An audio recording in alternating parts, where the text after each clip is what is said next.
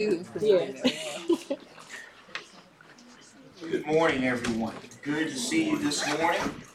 Glad to be back with you again after being out of town for a few weeks with some brethren out in Indianapolis and Beaufort, South Carolina. And certainly enjoyed my time there, but it's nothing like being home with the people I love the most, and that's the people here. And I'm so glad to see you today. We got a lot to talk about today in a relatively short amount of time, so let's dive into this. For those of you who may be visiting today, we are going through the Sermon on the Mount. We have so far covered a big chunk of it, but we're going to continue making our way through it, and we are covering mainly today the last section of Matthew chapter 5. So go ahead and go in your Bible to Matthew chapter 5 in your lesson book. That is going to be lesson number 11 lesson 11 in your book, Matthew chapter 5 in your Bible. We're going to be mainly hitting those things today. But before we do that, let's bow our heads and let's have a word of prayer. Let us pray.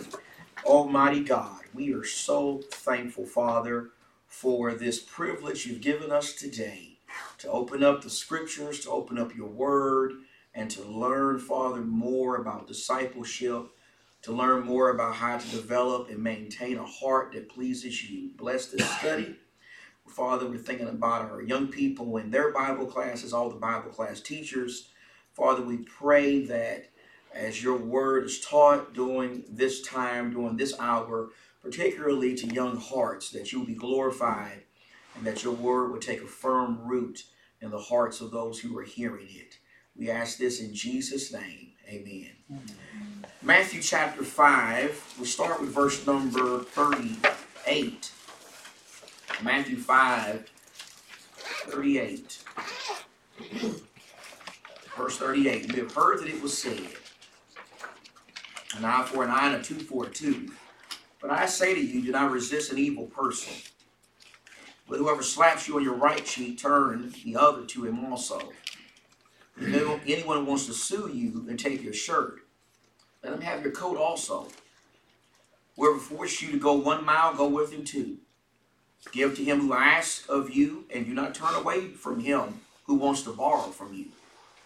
You have heard that it was said, You shall love your neighbor and hate your enemy. But I say to you, Love your enemies and pray for those who persecute you, so that you may be sons of your Father who's in heaven, for he causes his Son rise on the evil and the good, and sends rain on the righteous and the unrighteous. For if you love those who love you, what reward do you have? Do not even the tax collectors do the same? If you only if you greet only your brothers, what more are you doing than others? Do not even the Gentiles do the same? Therefore you are to be perfect as your heavenly Father is perfect. Now I'm going to ask some questions for the next couple of minutes. I don't want you to answer these out loud. I don't want to hear any answers out loud. I want you just to think about this. And the first question is this Are you perfect? Are you perfect? I hope you're thinking to yourself, no, no, I'm not perfect. And you're right about that. You're not perfect. And you will never be perfect. You know, we are with sinners. Jesus didn't die for perfect people, He died for imperfect people.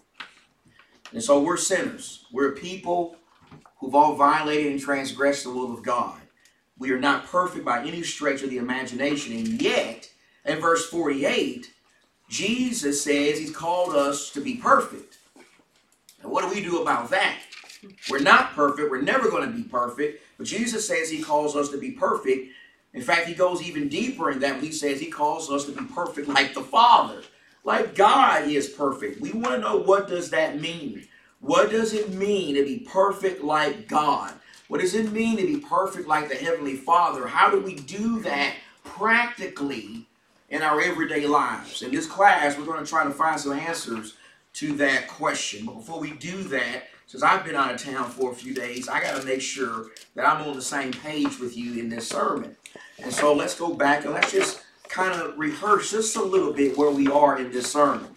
In this particular section of the Sermon on the Mount, going back to Matthew 5, going back up to about verse 20, in this particular section of the Sermon on the Mount, we're really being challenged by Jesus. We're really getting a good taste or some good teaching of just how different disciples are to be when compared to the rest of the world. Do you see that? That's what's going on here. Jesus is showing us how different we're supposed to be when compared to the rest of the world. He's especially showing us how different we are to be when compared to the scribes and the Pharisees. Verse 20, the key verse, and we can't emphasize enough.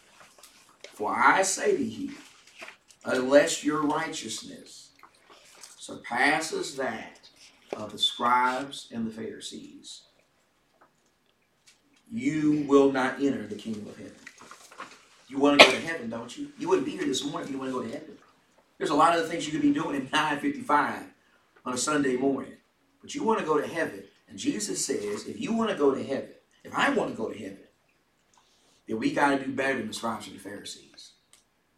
Our righteousness must exceed their righteousness. And so Jesus doesn't just tell us that, but he shows us exactly how that looks. How does a righteousness that exceeds the righteousness of the scribes and the Pharisees look? Well, verses 21 through 26, we see looks like not just avoiding murder, and every person knows that murder is wrong. Every culture on the face of the planet knows that murder is wrong. But it doesn't just look like avoiding murder.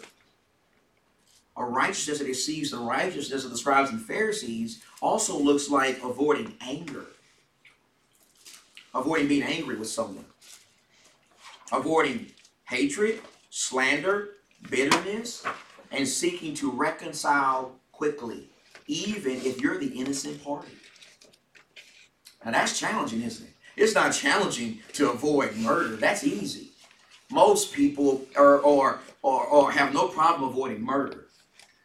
But it's harder to avoid getting angry with somebody and slander and bitterness and seeking to make the first move and reconcile with somebody, even if you're the innocent person.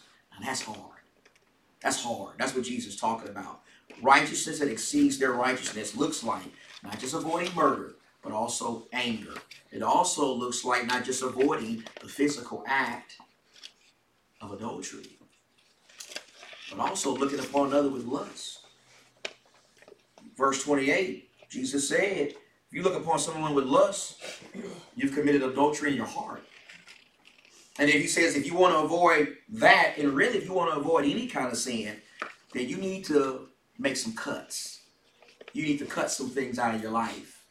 Whatever is hindering you when it comes to this particular sin or any sin, make the sacrifice that is necessary to get it out of your life, whether it's your computer, whether it's if it's a magazine subscription, uh, Netflix, HBO Max, whatever it is, you got to get rid of.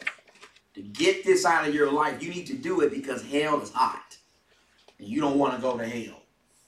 You don't want to go to hell. You don't want to be in hell suffering forever, thinking to yourself, well, I wouldn't be here right now if I had to sacrifice getting this sin out of my life, getting the source of sin out of my life so I could be with God. That's what Jesus is talking about in 28 and 29. Making amputations, cutting things out of your life that may need to go. That's what righteousness that exceeds their righteousness looks like. And it doesn't just look like that. It doesn't just look like, you know, avoiding lust and adultery of the heart, but it also looks like being faithful to your spouse. Remember, we looked at that. That's verses 31 and 32. And there, Jesus says that the righteousness that exceeds their righteousness is a righteousness that says, I'm going to be committed. I'm not going to look for ways out of this marriage. I'm not going to look for loopholes out of the marriage. I'm going to treat my marriage in the way God originally intended it to be treated, and that is as a what? A permanent relationship. That's how I'm going to treat my marriage. I'm going to do it God's way. It also looks like, and this kind of goes with that, verses 33 through 37 Matthew 5. of Matthew 5, 33 through 37, keeping your word. Keeping your word. Let your word be your bond. Keeping your promises. That includes marriage promises. That includes includes promises made to creditors. Keeping your vows. Not trying to find loopholes to get around doing things that you promised others that you would do. That's what the scribes and Pharisees were doing, right? And then this last section here, this last section we looked at retaliation. A righteousness that exceeds their righteousness avoids revenge, retaliation, retaliation, and trying to hold on to personal rights. And that's what we live in a culture where our personal rights seem to be about everything. But Jesus says you might have to give up some of your rights if you're going to follow him. This kind of righteousness he's talking about is one that turns the other cheek. It settles matters fast, even if it means you got to sacrifice something and you're innocent. Going the extra mile. Helping someone who may have done you wrong. That's what the righteousness that exceeds the righteousness of the scribes and Pharisees looks like. Do you see it? It's a lot of things there. And you know how you can summarize all this? You can summarize this by saying that this kind of righteousness is a righteousness that will lead you to a life of integrity. This is about living a life of integrity. This is about living a life where you show love for God and you show love for your neighbor.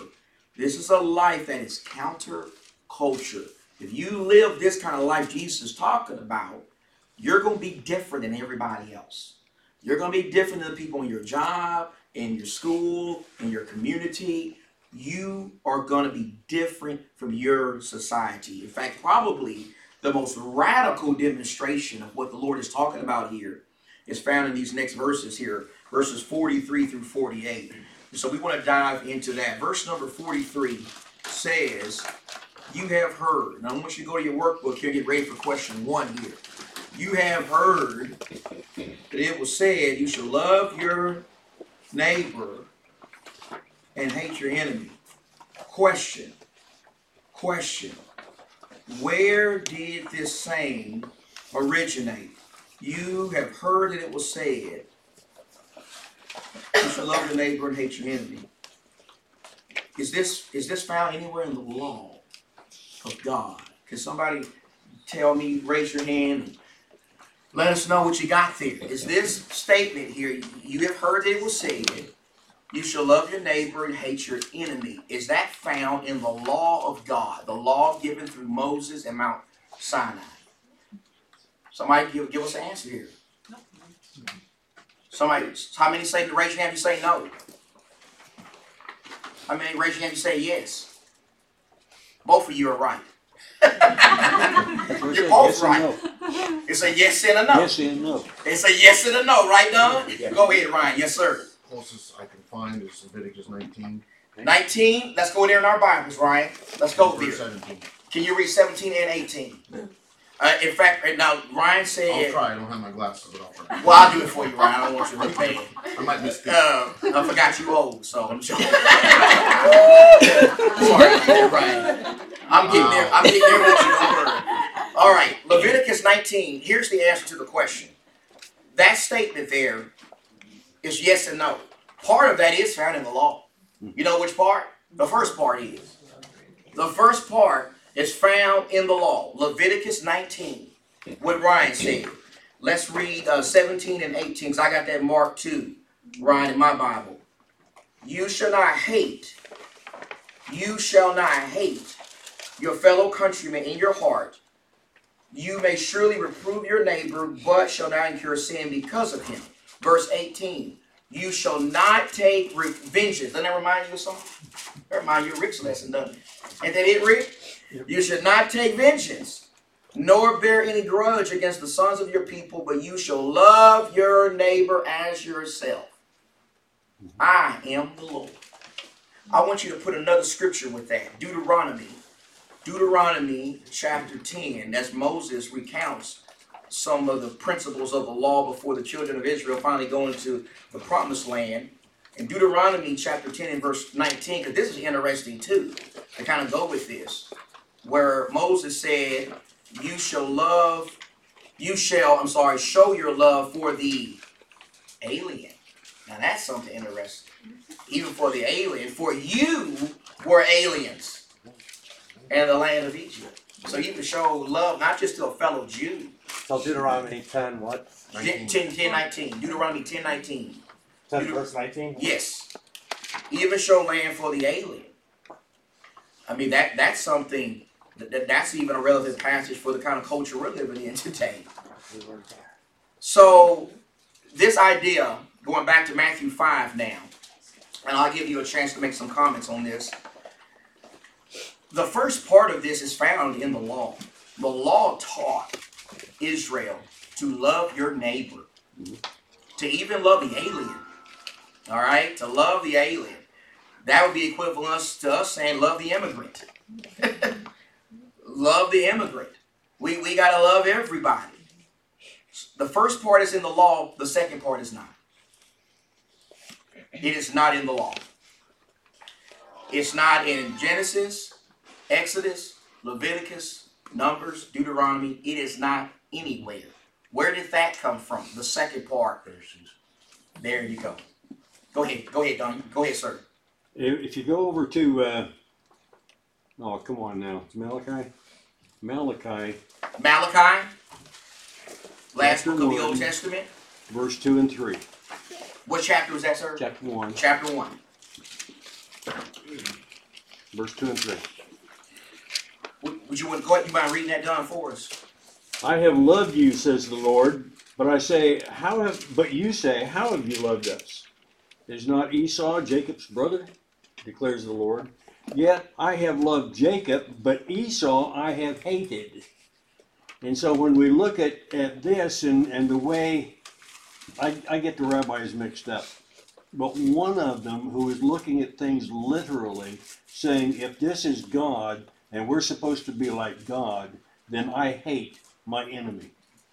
That's excellent observation. In fact, there, that is how some of them looked at it. And there, when you understand what God is doing, the idea there, he's talking about his choices. Yes. He bypassed the older brother for the younger brother, Yeah. which was not done in Jewish culture. Right. But God chose Jacob to, for the blessing of the Messiah to come through Jacob, not Esau. It didn't mean God hated him, like, oh, he die and go to hell. But But he wasn't chosen Right. for the promises of Abraham to continue through. That's the idea there. The- That's a great point, though, the, the rabbis that took Yes. the literal Yes. view rather than the spiritual view Yes. nailed it. That's it. I want to, we're going to add on to that. That's great. Go ahead, Brother Rick. Yes, sir. I was gonna say, I think this, this idea of the hateful spirit was something that was indoctrinated in people even in the Old Testament mm-hmm. times. I found this in the hundred and thirty-ninth Psalm, and I'll just read these few verses, It says, One, Psalm 139, you say? one thirty-nine. Psalm 139. Oh, that you would slay the wicked, O God, O men of blood, depart from me. They speak against you with malicious intent, your enemies take your name in vain. Do I not hate those who hate you, O Lord? And do I not loathe those who rise up against you? I hate them with complete hatred. I count them my enemies. That idea comes from some kind of indoctrination. No, I did. Then those are called the imprecatory Psalms. The Psalms where David is wishing judgment to come upon God's enemies. So let's put you and Don's comments together because I think you got you both are on some good things there. This idea, and, and to kind of simplify this, this verse 43. Love your neighbor, hate your enemy. Love your neighbor, clearly found in God's law. Hate your enemy, not found in God's law. But by the time of Jesus, it was being promoted like it was in God's law. It was being taught by the rabbis, many of the rabbis, as though it was part of the law. And a lot of that comes from a misunderstanding of the law, right? Comes from a misunderstanding of the law. This was promoted because, and probably going with what Rick said, this probably was being promoted easily among the Jews by the rabbis because the Jews had a lot of people they hated. they had a lot of enemies, and they wanted they wanted this. I mean, they these imprecatory songs make us uncomfortable today. We really don't like talking about them, but they didn't make the Jews uncomfortable. they hated all kinds of people. They hated Samaritans. You talk about racism. This racism thing we're dealing with in our culture, that's this is nothing new at all. Racism is all through the Bible. It is all through the Old Testament. The Jews hated the Samaritans, and they hated them mainly because of their race, because they were half breeds, half Jewish, half Gentile. In fact, not only did they hate Samaritans, they hated Gentiles. They hated the Roman Empire. They even hated other Jews. I mean, if you didn't agree with another Jew religiously or on different things, as far as tradition goes, you could they would you could get some hate coming your way. So the Jews had a lot of people they hated: Samaritans, Gentiles, the Roman Empire, and they taught there was nothing wrong with hating people. There's nothing wrong with hating Romans. There's nothing wrong with hating Gentiles. There is nothing wrong with hating people, especially who didn't know God. There, was nothing wrong with hating people who didn't worship God, who didn't believe in God, who worshiped idols, who didn't serve the one true and living God. It was it, it wasn't anything wrong with hating enemies of God. That's what you read. So they taught it was nothing wrong with hating people who didn't know God, who didn't serve God, who didn't believe in God, who may have even been en- enemies of God. The Jews had this indoctrinated, indoctrinated in them. They had been taught that there was nothing wrong with this kind of hatred, but let's not miss the point. Jesus taught something different. Jesus teaches something different here, is he not? This is clear. Jesus is revealing the true will of God. He's clearing up the misunderstanding. Verse 44 But I say to you, now, when Jesus says, I say to you here, he's not saying, okay, y'all be following the Old Testament law, and this is what the law taught, so I'm going to, you know, give you something new here. No, Jesus is clearing up their misunderstanding here. Because Jesus gave the law. One thing we have to, to do is we have to divorce ourselves from this idea that the law was bad. bad. Like the law's bad, gospel good. No, law good, gospel good. You know why it's all good? Because it came from somebody who's all good. It came from God. God doesn't give imperfect things. God doesn't say, I'm going to give you this law and I kind of messed up all over it and I'll get it right next time with the gospel. No, the law did what it was supposed to do. It is God's law. And it did what it was supposed to do. That was be a schoolmaster. Jesus, if you've noticed so far, isn't really giving anything new at all here. This is all stuff that's already taught in the law. Jesus is going to clear up this misunderstanding. Verse 44 I say to you, this is what the law really taught. love your neighbor, love your enemy, I'm sorry, and pray for those who persecute you. You love your enemies. That's what the law taught. That goes back to loving the alien. That goes back to that Deuteronomy passage. And pray for those who persecute you. I want to suggest this as we try to get real practical here. In my belief, and I, and I believe this a long time, I believe what you find in this verse may be the most difficult commandment God gives in the Bible. I really do. It is this is a difficult passage. And anybody who's ever been hurt before by somebody, you will I think you will agree with that. This is a difficult passage. It is not easy to love people who don't love you. So let's go back to the book here. I want to reverse this to kind of emphasize how difficult this is. Let's talk about the people that's easy to love. And I want to get real practical. I don't want generic answers here. I want specific, practical answers.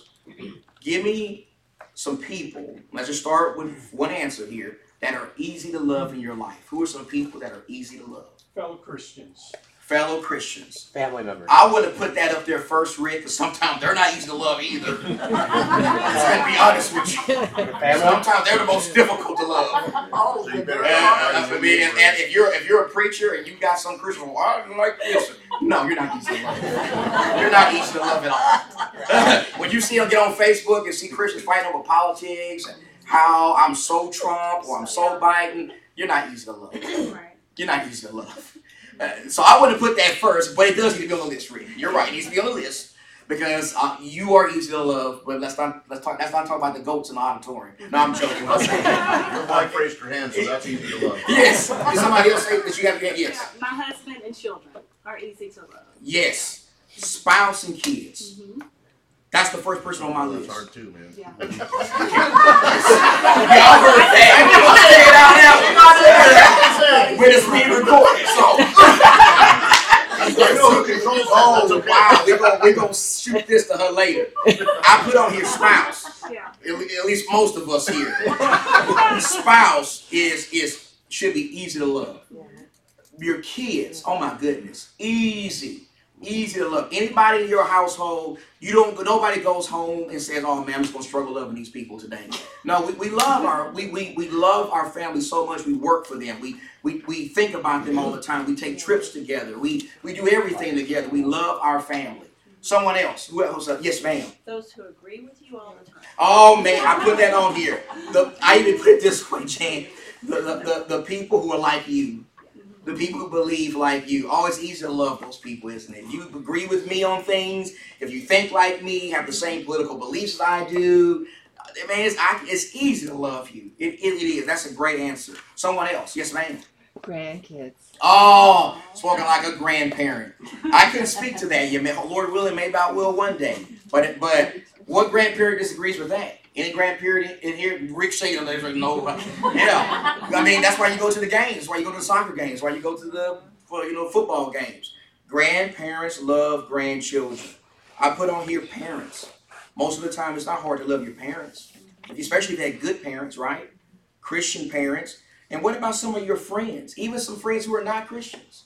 It's not easy to, it's not hard to, to love your friends. So you got your spouse, your kids, your parents, your friends, people who are like who are like you, who think like you, who believe like you. Those people are easy to love. And the Jews would have taught you, hey, do that. Love those people. Yes, Tony, go ahead, sir. Well, uh, to an extent, uh, you know, if they if they if they they're like-minded coworkers, you know, the ones who share the same views Yes. and beliefs that I do. There may be some coworkers you have that you really love, and like even love.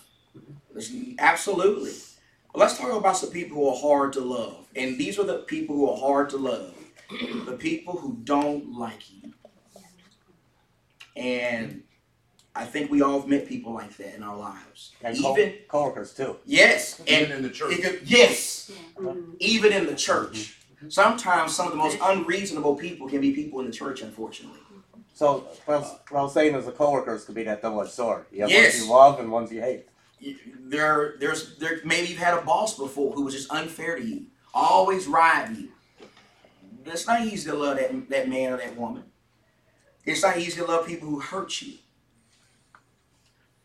You know somebody who hurt you who's hurt you deeply who scarred you maybe they gossiped about you destroyed your name unjustly insulted you called you a name slandered you you know this goes back to this idea in the church. You know, even in the church, you ever had somebody gossip about you in the church? I have.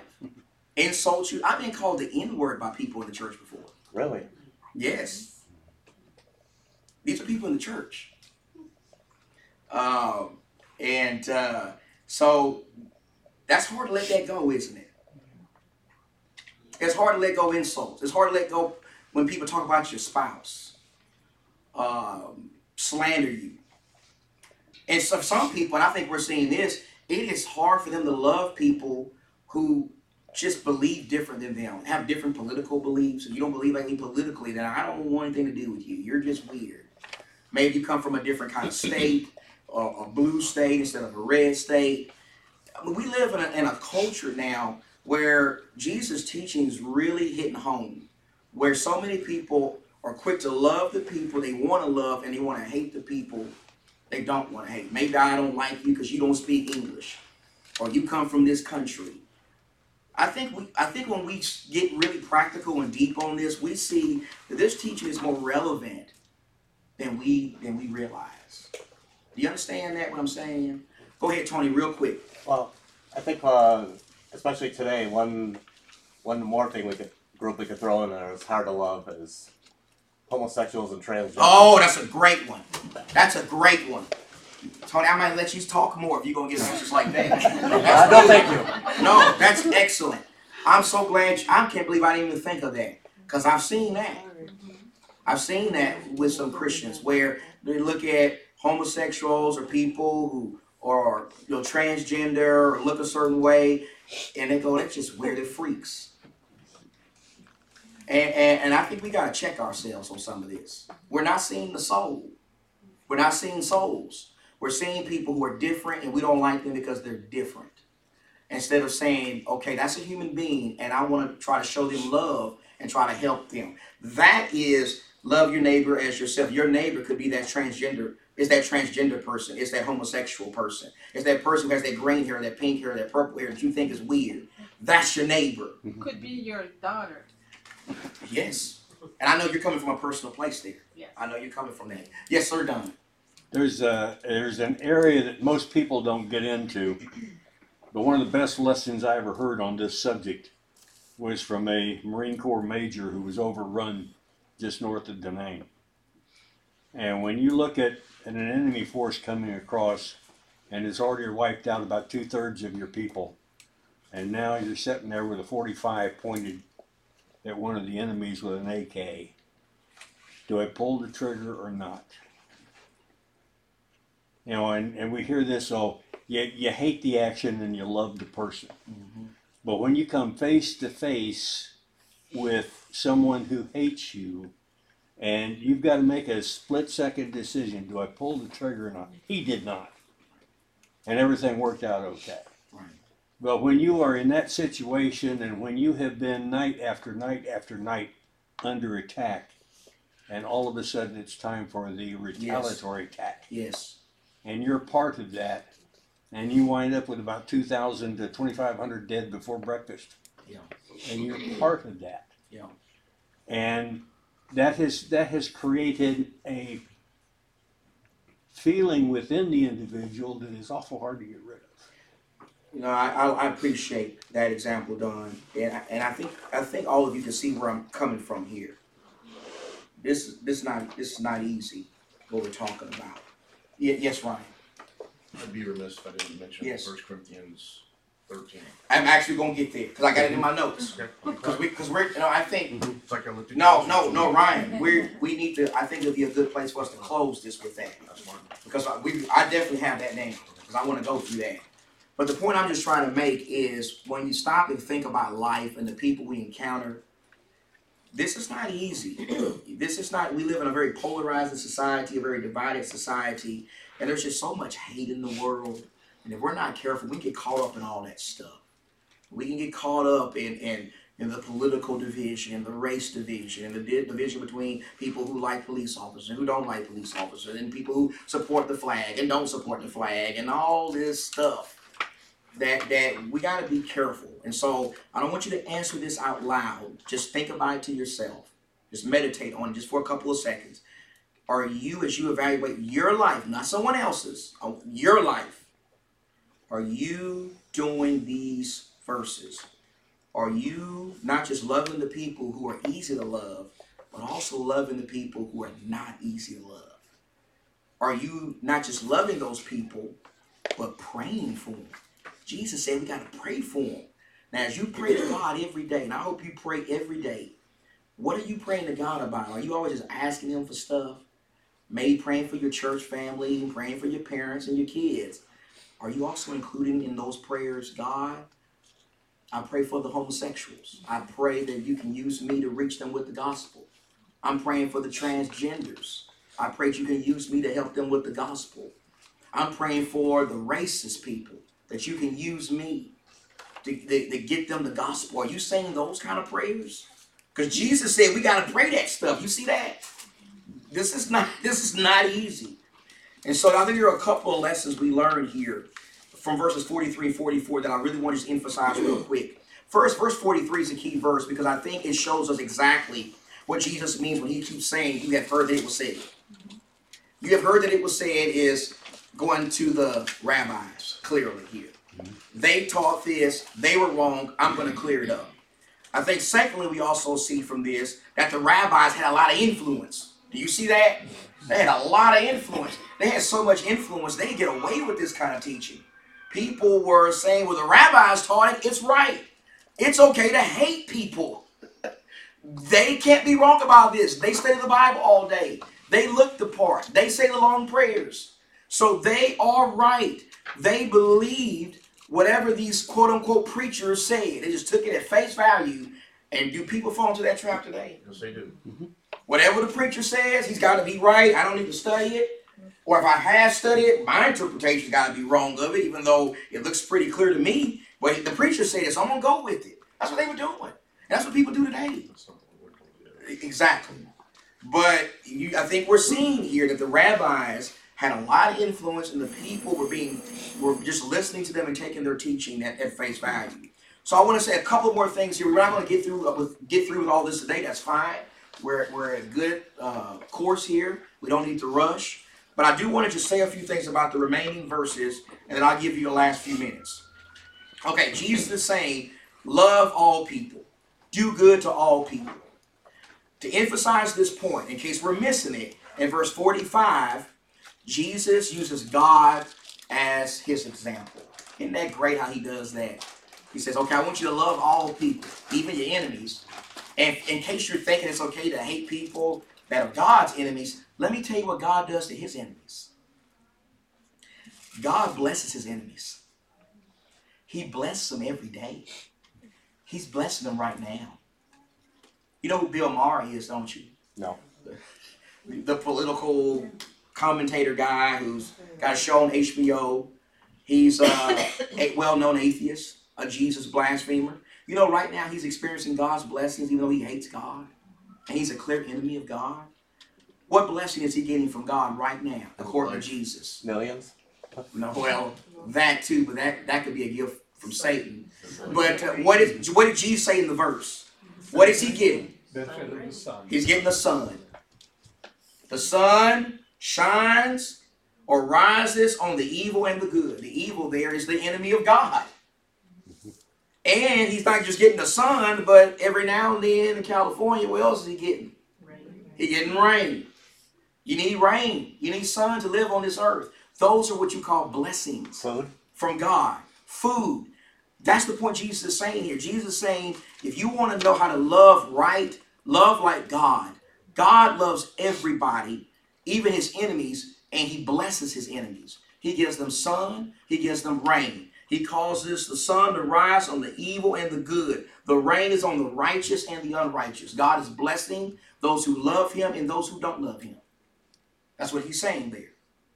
And then in verses 46 through 47, after telling us to be like God and seek to bless all people, he says, so that you may be sons of your Father who's in heaven. You want to be a child of God and love like God. That's what he's saying. For he causes the, the sun to rise on the evil and the good, sends the rains on the righteous and unrighteous. Now, verse 46 For if you love those, watch this, who love you, what reward do you have? Do not even the, oh, don't say that. The Pharisees are in the audience. Do not even the tax collectors do the same? Wow, what a huge shot at the Pharisees. The Pharisees are sitting there, and you're calling us tax collectors? We hate tax collectors.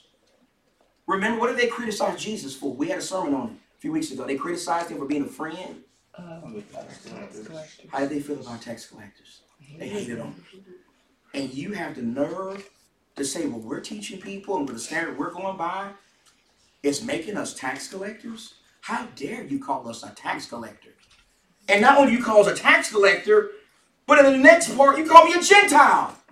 He's saying if you agree only your brothers, what more are you doing than the others? Not even Gentiles do the same. You saying I'm a Gentile? How dare you call us Gentiles?